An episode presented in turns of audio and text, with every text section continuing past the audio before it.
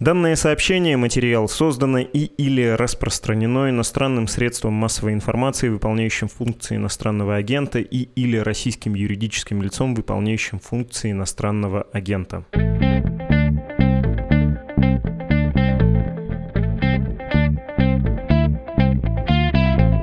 Здравствуйте, вы слушаете «Что случилось?» Подкаст о новостях, которые долго остаются важными. С вами я, Владислав Горин, и политолог, научная сотрудница Германского совета по международным отношениям Алена Епифанова. Алена, привет. Привет, Влад. Что, собственно, случилось? Что мы обсуждаем? Владимир Зеленский сказал и Тут он противоречит сам себе. Прежде он говорил обратные вещи, что неплохо бы запретить россиянам въезд в страны Запада. Пусть, дескать, почувствуют, что это такое жить э, с Путиным, и пусть разбираются с ним в России, раз он такое заварил.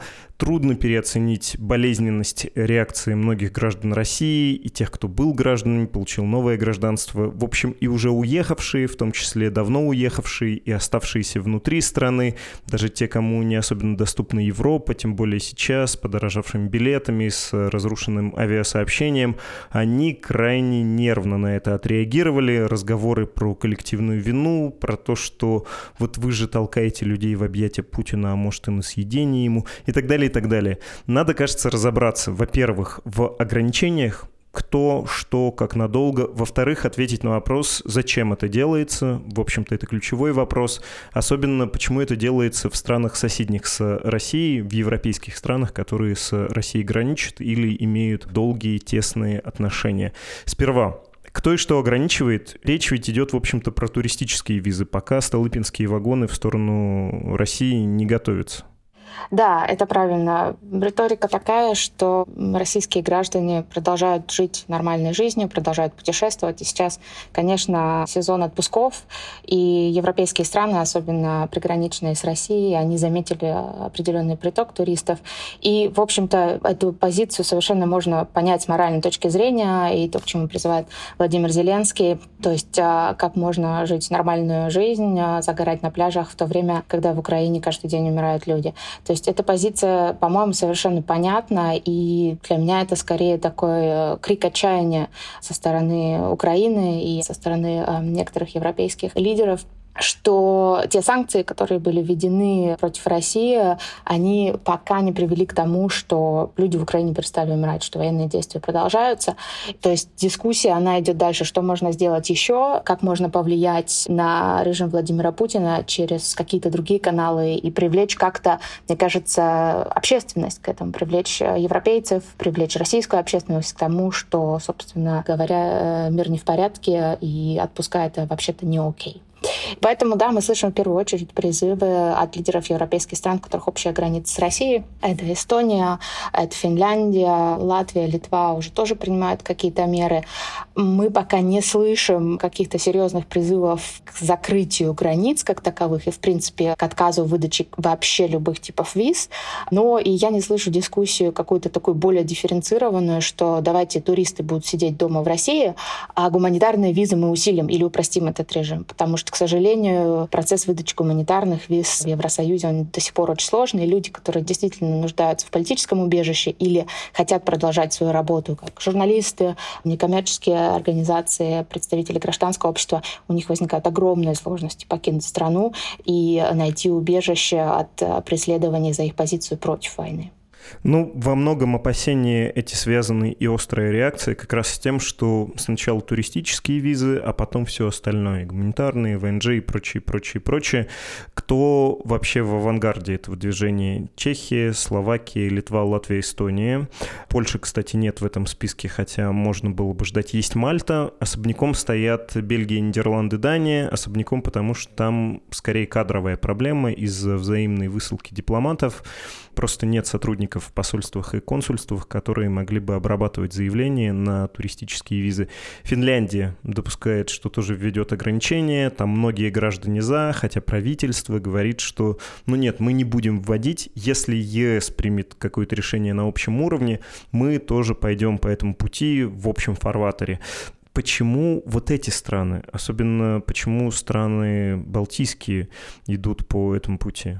Балтийские страны на протяжении долгого времени занимают достаточно критическую позицию к российскому режиму, и, естественно, они были в авангарде при принятии санкций, при принятии более жестких санкций, более быстрых санкций после 24 февраля.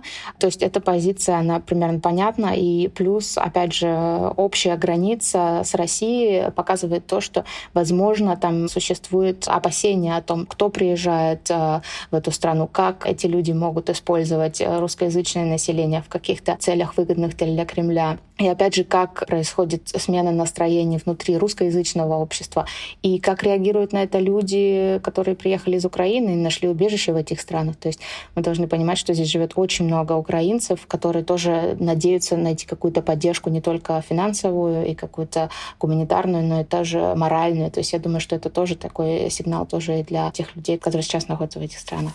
Мы еще на той неделе до слов Зеленского хотели сделать примерно об этом подкаст. У меня в черновике в рабочем записано слово «Эстония», потому что через рассказ об этой стране хотелось объяснить, почему страны, лежащие на берегу Балтийского моря, особенно неразборчивы в выборе целей, в противодействии нынешнему российскому режиму. У этого есть ведь внутриполитическое объяснение. Закроемся почти совсем, если не считать поездок на похороны близких родственников. Почему?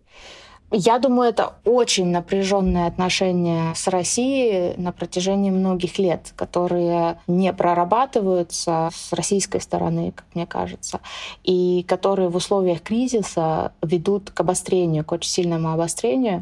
И то, что мы сейчас видим в Европе, что, конечно, страны Балтики, они в авангарде, когда речь идет особенно о риторике как говорить с Россией, как говорить с режимом, но как говорить тоже с обычными гражданами. Но здесь я бы хотела все-таки разделить политику балтийских стран по отношению к российским журналистам и диссидентам, которая была на протяжении последних многих лет. Их визовый режим был намного более упрощенный, чем в той же Германии, например, или Франции. И опять же, доступность, не знаю, жилья, жизни в балтийских странах, она была более приемлема для граждан из России, но также из Беларуси Беларуси очень много людей нашли здесь тоже убежище. И мы знаем, что в этих странах многие граждане России, занимающиеся журналистикой, какой-то гуманитарной работой, нашли приют. То есть э, здесь нельзя сказать, что балтийские страны, они все такие злые, они против России, против всех россиян и так далее.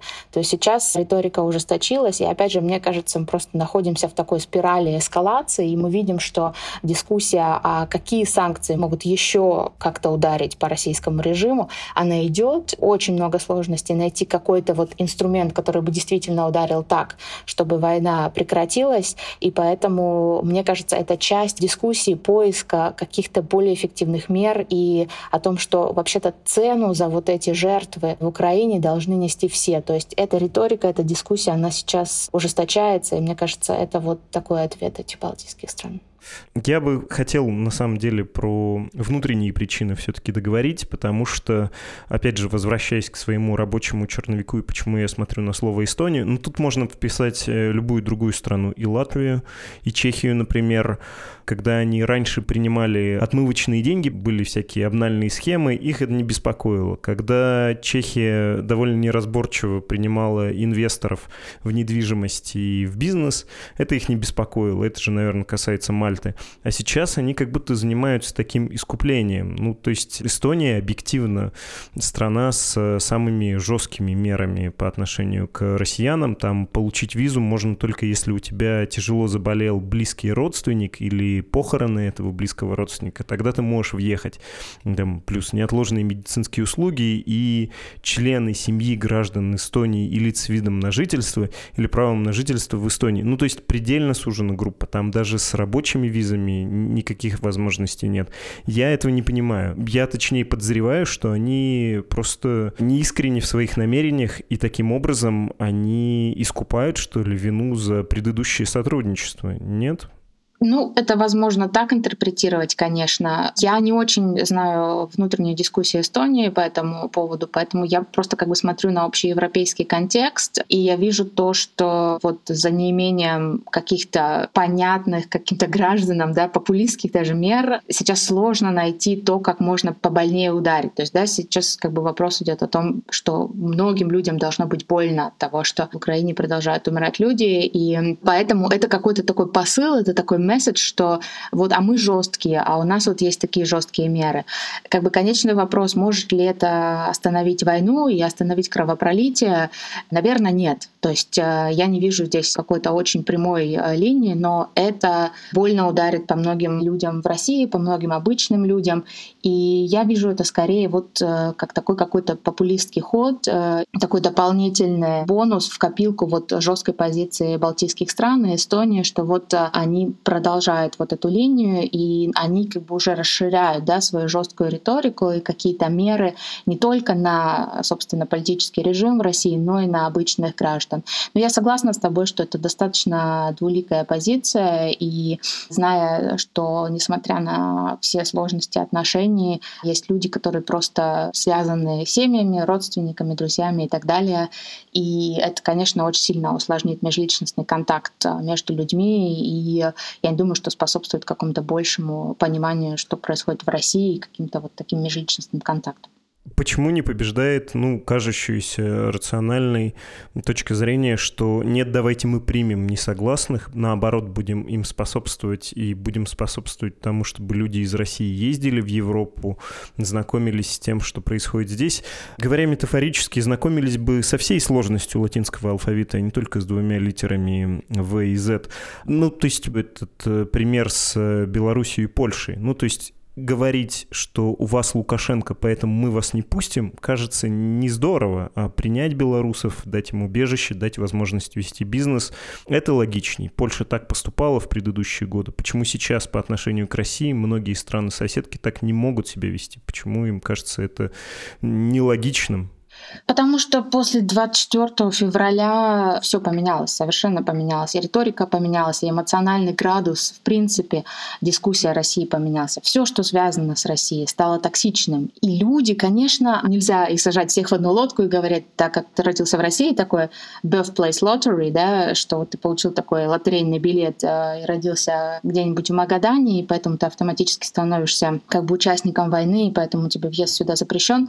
Это стало сложно можно как-то рационализировать и проводить дифференции, проводить какие-то черты, кто более, кто менее виновен в этом. К сожалению, то, что происходит в Украине руками российской армии, это совершенно перечеркнуло какую-то рациональную дискуссию, да, и какие-то эмоциональные риторики, нарративы, они, конечно, превалируют сейчас.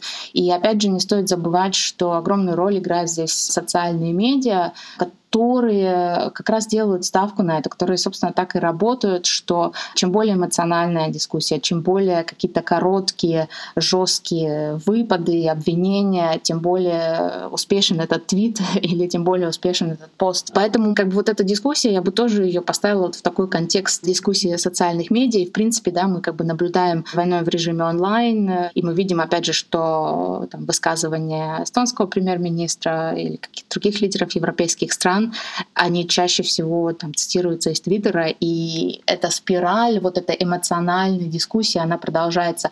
И какие-то рациональные аргументы, они уходят на второй план.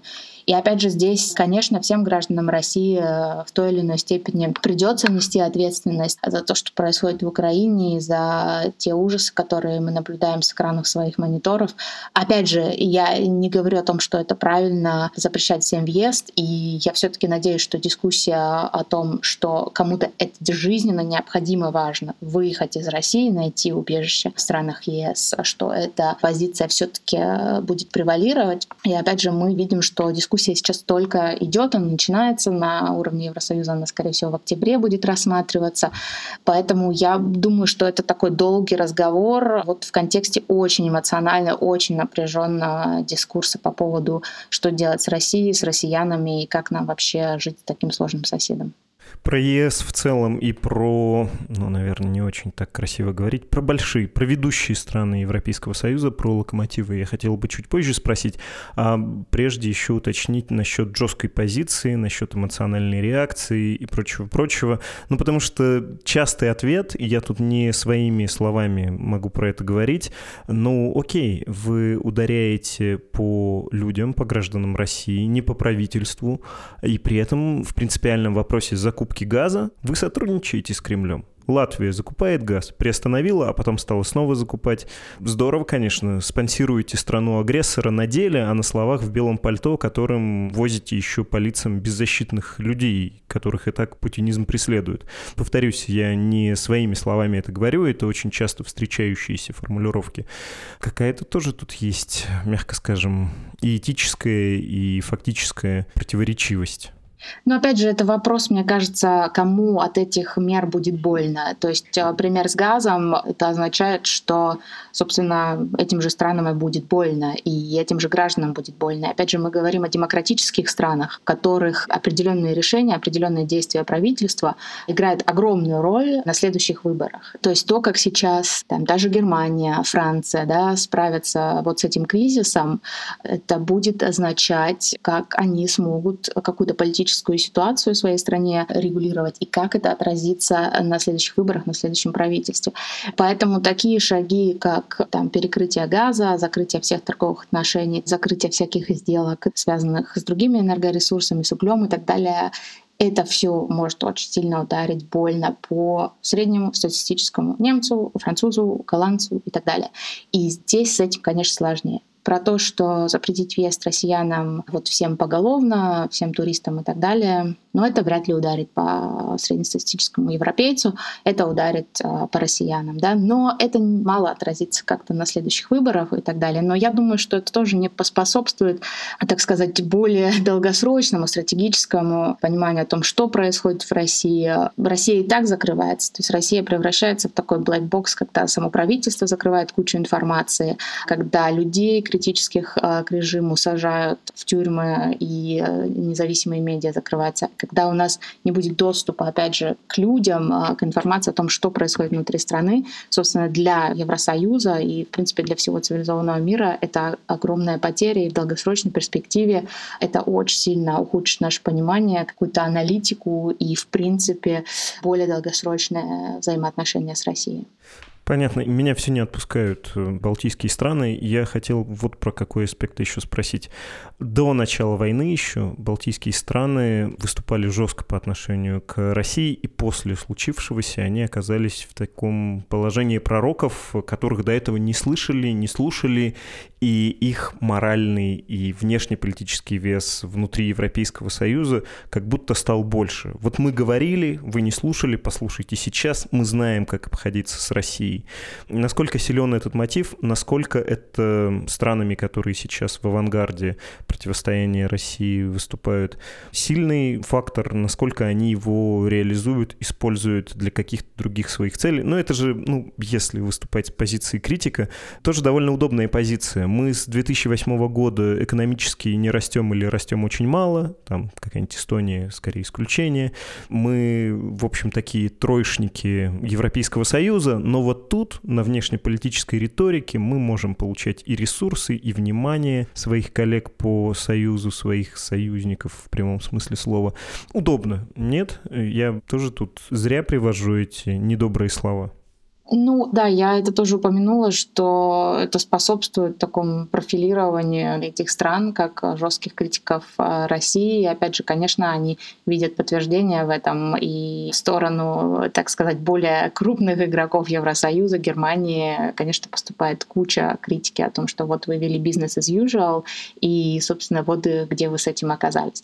Я думаю, что каких-то бонусов, не знаю, в Еврокомиссии эти страны вряд ли получат с помощью помощью такой риторики, но это однозначно как бы ведет э, более сложным внутриевропейским дискуссиям, да, к которым добавилась вот такая очень сильная эмоциональная черта. Мы, с другой стороны, видим Виктора Орбана, который, наоборот, э, все больше и больше с распростертыми объятиями двигается как внутриполитически, так и внешнеполитически в сторону России. И да, и мы видим там Францию Германию, которые стараются это как-то балансировать, но которые, конечно, сейчас тоже выбирают более жесткую риторику и более жесткие меры по отношению к России. То есть я думаю, что если в целом смотреть как бы на Евросоюз, это скорее будет означать э, более сложные взаимоотношения между странами, потому что, опять же, существует разная взаимозависимость с Россией до сих пор еще, и существуют разные культурные взаимоотношения, и разные диаспоры живут в этих странах. Но я соглашусь, что, конечно, этот эмоциональный, этот э, очень сильный градус напряженности, который вот балтийские страны задают этот тон, он, конечно, будет продолжаться до тех пор, пока в Украине умирают люди. Можно сказать, что вот это отношение перейдет и на все остальные страны. Ты сказала, я хочу просто, чтобы это, наверное, жестче, четче прозвучало. Когда мы понимаем, говорю от лица западных политиков, там, не знаю, канцлера Шольца, что на Путина сильно-то санкции не действуют, да, там население может э, с голоду пухнуть, а его режиму и его военно-промышленному комплексу в силу огромности России, в силу богатства ее ресурсов, ему хватит хватит на это средств. Но мы не можем не показать своим избирателям, что мы чего-то делаем, и все пойдут вот по этому пути, когда будут бомбить условный Воронеж э, гражданского общества в России, но по принципиальным вопросам будут сотрудничать с Владимиром Путиным. Или это слишком пессимистичный взгляд на ближайшее будущее? Я думаю, что слишком пессимистичные, опять же, смотря на там, русскоязычную диаспору или смотря на какие-то там взаимоотношения разных европейских стран э, с Россией, мы видим, что там уже Шольцу, грубо говоря, да, приходится тоже балансировать между правыми и левыми в своей стране, которые в каких-то вопросах достаточно доброжелательно настроены к России, и какие-то русскоязычные диаспоры или, опять же, продолжающиеся отношения малого бизнеса между странами, странами. Я думаю, что здесь очень-очень много факторов, которые будут сдерживающими в какой-то такой черно-белой картинке, что вот э, все русское это плохо, и поэтому это все нужно запретить, э, это все нужно изгнать из наших стран. Опять же, тут многое зависит от России, там, смотря на риторику российского МИДа или смотря на какие-то там э, дипломатические шаги со стороны России и риторические шаги со стороны России. То есть я вижу скорее в ближайшем будущем очень-очень сложные отношения между странами странами. И в этих условиях межличностный контакт, в этих условиях помощь э, с гуманитарными визами, помощь там, студентам, журналистам, ученым, это должно стать, э, в общем-то, приоритетом Евросоюза, мне кажется. И отход от вот такого повального запрета всего русского, всех русских, это важно для самого Евросоюза. Опять же, я понимаю эмоциональную составляющую, я понимаю, почему мы слышим это сейчас, и опять же, почему мы слышим это в сезон отпусков, и мы слышим это опять же, в такой европейской дискуссии о том, а как мы, собственно, зиму будем переживать. То есть сейчас даже не вопрос о том, что там, где там бомбят какие города и сколько человек умирают, а дискуссия, она немножко смещается в сторону таких внутриевропейских каких-то вопросов.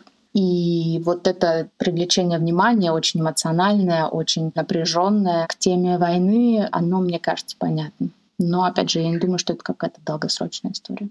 Хочу зацепиться за слова, которые ты произнесла, что должно стать большее сотрудничество с учеными, гражданским обществом, журналистами, средством коммуникации в этой ситуации, но оно станет или слишком велик соблазн сделать всех русских врагами, и это так или иначе случится. Я хочу просто напомнить, что в позапрошлой жизни, год назад, когда Меркель ушла, а Шольц сформировал кабинет, среди мер, которые он называл, было следующее. Введем безвиз для россиян до 25 лет, чтобы молодые россияне могли к нам приехать, мир повидать, и чтобы у них была в голове какая-то картинка, помимо той, которую транслирует Владимир Путин и его пропаганда.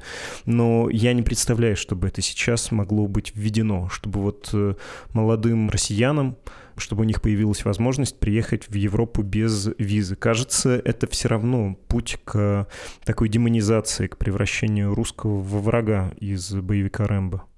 Конечно, эти меры, которые ты назвал, скорее всего, сейчас будет сложно их воплотить в жизнь, но я остаюсь оптимистом, то, что я не вижу какой-то тотальной демонизации. Ну, я, собственно говоря, живу в Германии, и единственное ограничение, с которым я столкнулась после 24 февраля, было то, что там банк попросил меня предоставить мое вид на жительство, потому что им запрещено предоставлять россиянам возможность хранить на депозитах э, Европейский банк более 100 тысяч евро евро. И они как бы перестраховывались и проверяли просто всех русских своих клиентов, что у многих, конечно, вызвало там чувство дискриминации, и они чувствовали себя ответственными за все, что происходит в этом мире. Но, тем не менее, я не стала бы тоже здесь скучать краски, и то, что происходит какая-то демонизация русского, да, относится, наверное, с некоторым, может быть, подозрением или с какой-то настороженностью, но, опять же, в какой-то обычной жизни, в каких-то, не знаю, культурно-гуманитарных э, сферах все равно присутствует это понимание, опять же, в разных странах, присутствует это понимание, то, что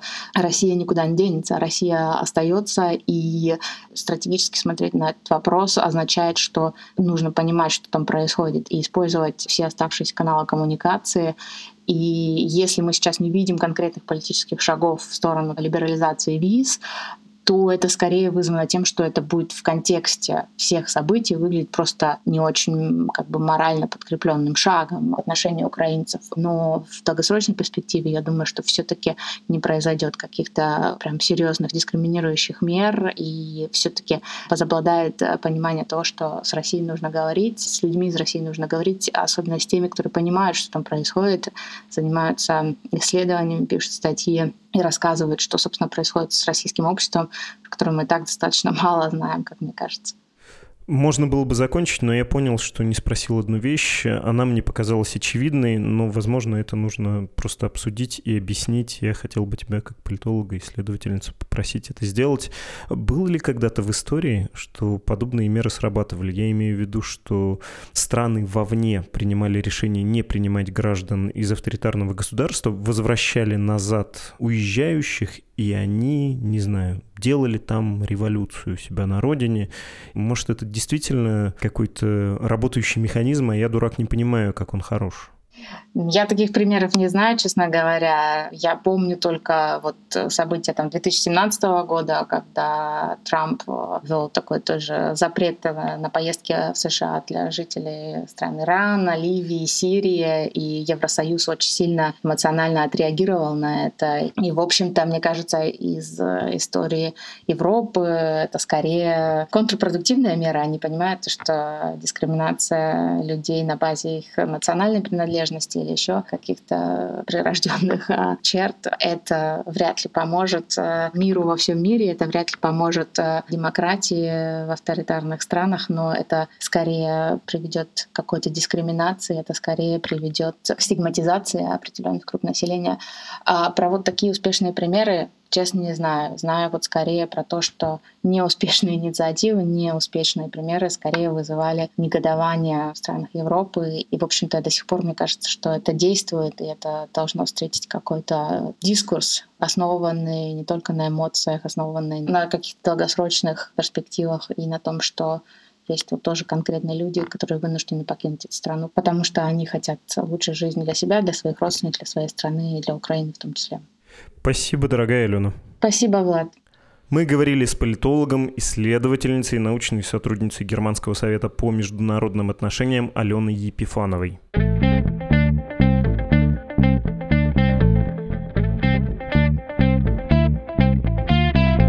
Не так давно мы с вами договорились, что в конце выпуска, несмотря на то, что мы сейчас не ставим ваши начитанные вами уведомления про иностранные агентства, я буду читать письма, которые вы присылаете. С удовольствием это сделаю, но прежде напомню адрес подкаст собакамедуза.io. Туда вы можете отправлять свои сообщения, в том числе, чтобы я прочитал их вот так, как буду делать это сейчас. Вот, например, письмо Руслана с Ямала. Он пишет слова благодарности нам, много комплиментов. Спасибо, Руслан. Я из ложной скромности или не ложный. Такое стараюсь не читать, но у вас есть предложение. Хотелось бы предложить возможную тему для следующих выпусков в свете недавнего очередного обострения в Газе, что само по себе как будто и не новость. Стало заметно, что люди, поддерживающие войну в Украине, апеллируют к поведению Израиля по отношению к палестинским террористам. Многие диванные патриоты атаковали Максима Галкина в Инстаграме, обвиняя его в лицемерии, ведь он осудил войну в Украине, но при этом никак не реагирует на удары Цахала по целям в секторе Газа. Мол, вот вам и двойные стандарты, почему Израиль имеет право воевать со своими врагами в Газе, защищая своих граждан, а Россия не может проводить спецоперацию, защищая себя и русских, живущих на востоке Украины, от киевских нацистов последние два слова написаны в кавычках. Было бы очень интересно послушать эксперта в области Палестино-Израильского конфликта, чтобы удостовериться, что эти два конфликта совершенно невозможно сравнивать и что действия России по отношению к Украине никак нельзя ставить в один ряд с пусть порой и спорными действиями Израиля в Палестине. Буду рад, если эта идея найдет в вас отклик и выльется в очередной интереснейший выпуск нашего любимого «Что случилось?». Дорогой Руслан, ну, во-первых, как будто вы сами все объяснили. Во-вторых, а, мне очень понравилась ваша идея. Я люблю, когда мы посвящаем выпуск вроде бы ответу на какой-то очевидно лобовой вопрос. Тем более, когда такой вопрос расходится очень широко, превращается в мемы. Не только Галкину писали, например, есть скриншоты, как пишут Макаревичу, дескать, Андрей, наша с вами страна напала на более слабую, маленькую, мы имеем в виду Палестину, давайте вместе выскажемся за мир. Ну, в общем, понятная ситуация, очень понятная логика, к которой любит и пропаганда обращаться, почему Америке или вот Израилю можно, а нам нельзя. Но, кажется, в таком выпуске есть сложности диссертабельности, что называется у нас на внутриредакционном жаргоне. Как найти человека, который не симпатизировал бы ни одной из сторон и мог быть действительно объективен и мог бы вам все объяснить.